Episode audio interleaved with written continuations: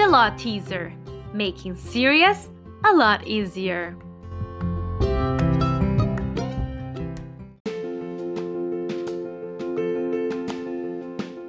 This podcast is powered by Faria de Oliveira Advogados Law Firm.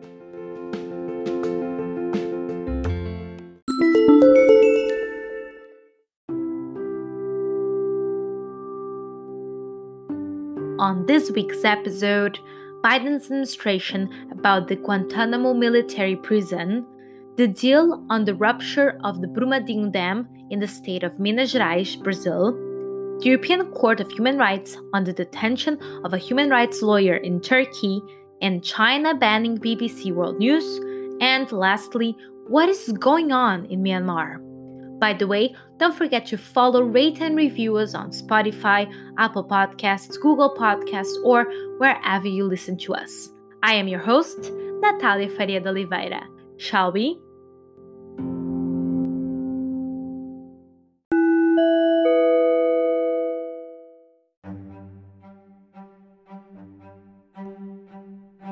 Here we go again.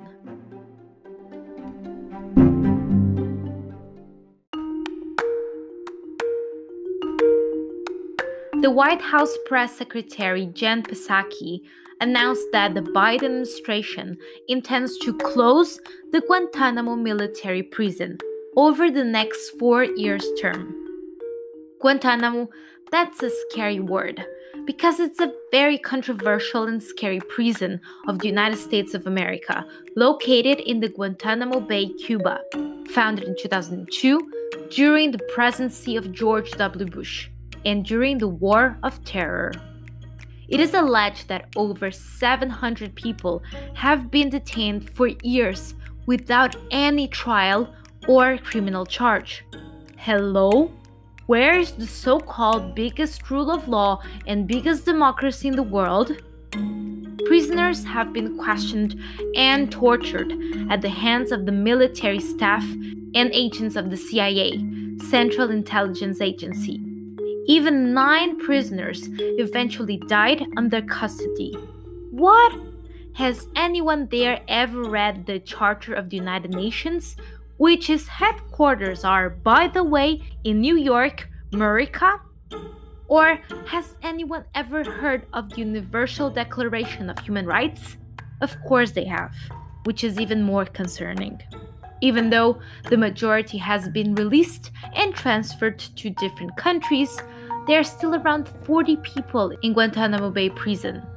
However, the new US administration declared last week that it will begin reviewing this prison's existence, with the intention to close it until 2024. Wait, we've heard about this before. Yes, under Obama's administration in 2009, Barack Obama ordered Guantanamo facilities to be closed, quoting, as soon as practicable and no later than one year from the date of this order. Major fail. About other prison situations.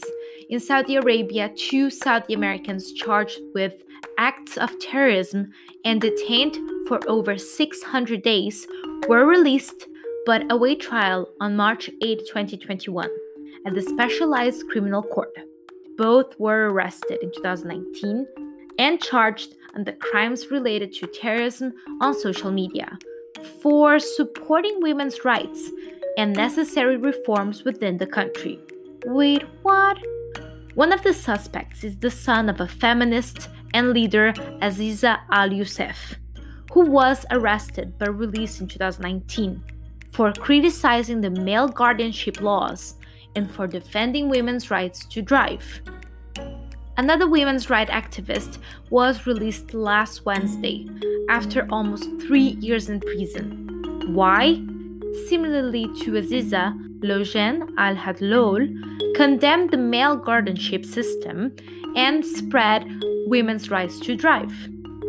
Even though this right entered into force in 2017, many activists were detained and charged with terrorism according to the law of terrorism crimes and financing, essentially for the quoting incitement to change the kingdom's government system, aka for messing with the status quo. In Egypt, a Qatar's Al Jazeera journalist was released after being detained in pre trial for over four years with no charges under the Ministry of Interior accusations of, quoting, disseminating false news and receiving monetary funds from foreign authorities to defame the state's reputation, end quote. And rumor has it, he was a member of the banned political party Muslim Brotherhood. Okay. And who is risking to go to jail is Israel Prime Minister Benjamin Netanyahu. Whoa, what happened? He's being charged with corruption and misconduct, but last week, Netanyahu pled not guilty. The indictment was issued in 2019 after the police investigation, which began in 2016, allegedly discovered that he accepted bribes and engaged in a quid pro quo with a media company. In other words, talk good things about him and he would make sure that their competition wouldn't be a problem. If convicted in a three judge trial, he would be removed from office. Stay tuned.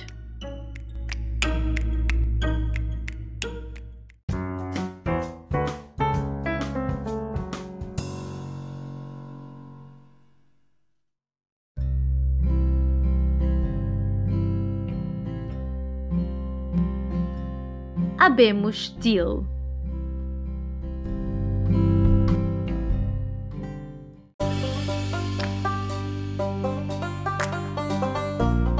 The Brazilian mining company Vale finally reached a deal with the state of Minas Gerais for the rupture of the Brumadinho Dam.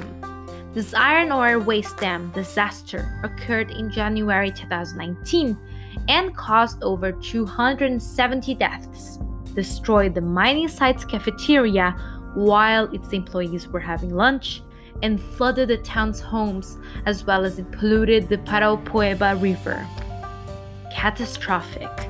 The settlement of $7 billion already under fire because only 30% is available to people targeted by it and the environment, both the real victims, will also improve the urban transportation, which have no relation to the disaster. Beyond the civil responsibility, many officials are also charged with murder.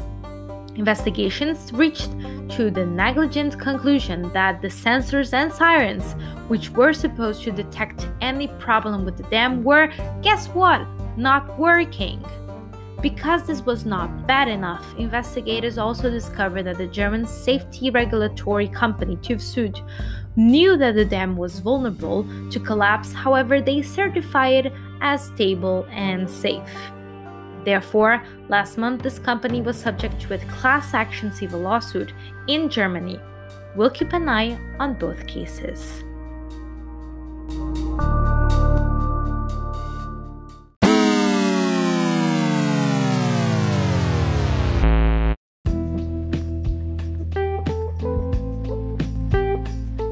Coincidence? I think not.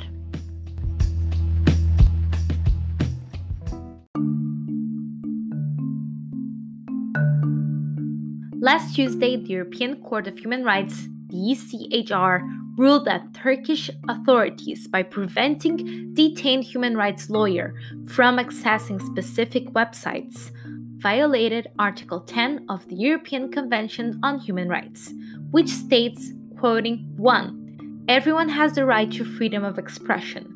This right shall include freedom to hold opinions and to receive the impart information and ideas without the interference of public authority and regardless of frontiers. End quote. Calling the decision unjustified. Rewind a bit. What happened? In 2016, human rights lawyer Ramazan Demir was detained in pre-trial for five months for alleged association with a terrorist organization. During that period, he requested Turkish prison authorities to access ECHR, Constitutional Court, and official Gazette websites. Not only he wanted to collect legal info for his own case and defense, but also for his clients' cases. To which they simply said no, denying his access to the mentioned websites. In case you didn't know, even though Turkey is not a member state of the European Union, this country is a member of the Council of Europe, and therefore Turkey is a party to the European Convention on Human Rights, bound to the provisions and case law of the European Court of Human Rights. Hence, this court considered that Turkey failed to show that preventing the from accessing these websites were in fact necessary in a democratic society, as a limitation to the freedom of expression in a broad sense, stated in number 2 of the Article 10 of the European Convention on Human Rights. In other words, the Turkish measures were declared unjustified. Since we're talking about freedom of speech, BBC World News, a world news television service, was banned by China's National Radio and Television Administration, the NRTA, as disclosed last Friday.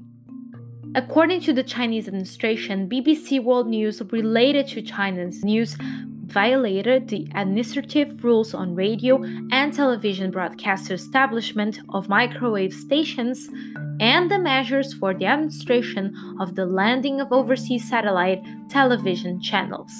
Whoa, that's long. And if mainland China made this decision, so did Hong Kong by terminating the live relay of BBC World Service Radio, tuned by the Radio Television of Hong Kong. The rules demanded that information had to be truthful and fair, naturally, but the NRTA said that BBC News harmed China's national interest, security, and unity.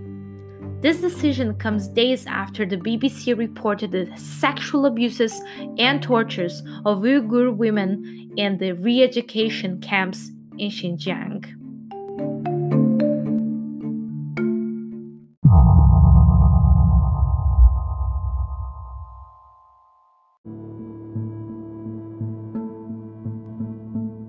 what is happening in Myanmar.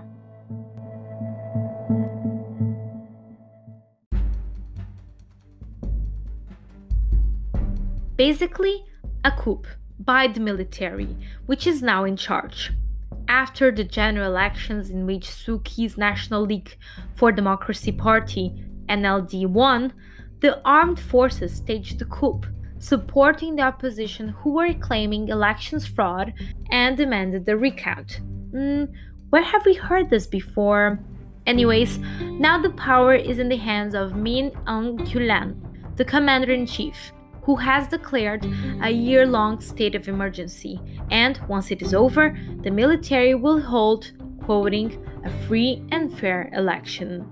Meanwhile, Suu Kyi is under house arrest which must be frustrating after years calling for democracy and free elections, after winning a Nobel Peace Prize in 1991 and leading her party NLD to victory in 2015 in Myanmar's first elections in 25 years. Since the coup of February 1, 2021, the Myanmar's Ministry of Transport and Communication ordered telecom companies to block Facebook and Twitter in order to prevent the dissemination of quoting fake news and misinformation, as well as other Facebook platforms such as Instagram, WhatsApp, and Messenger have been restricted. The military government ordered release of over 23,000 prisoners, which is being internationally interpreted as making room for political prisoners. The military and the police have been dispersing protesters with water cannons and rubber bullets, more concretely against law students who have been resisting the military coup.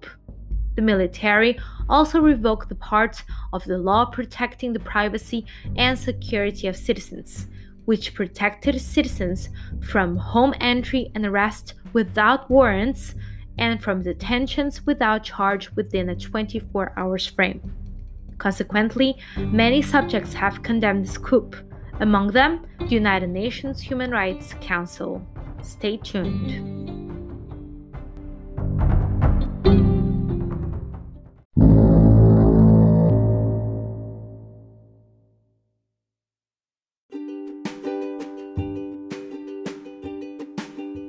Was it. Hope you enjoyed the legal issues of last week. TLT is excited to see you next Tuesday, always making serious a lot easier.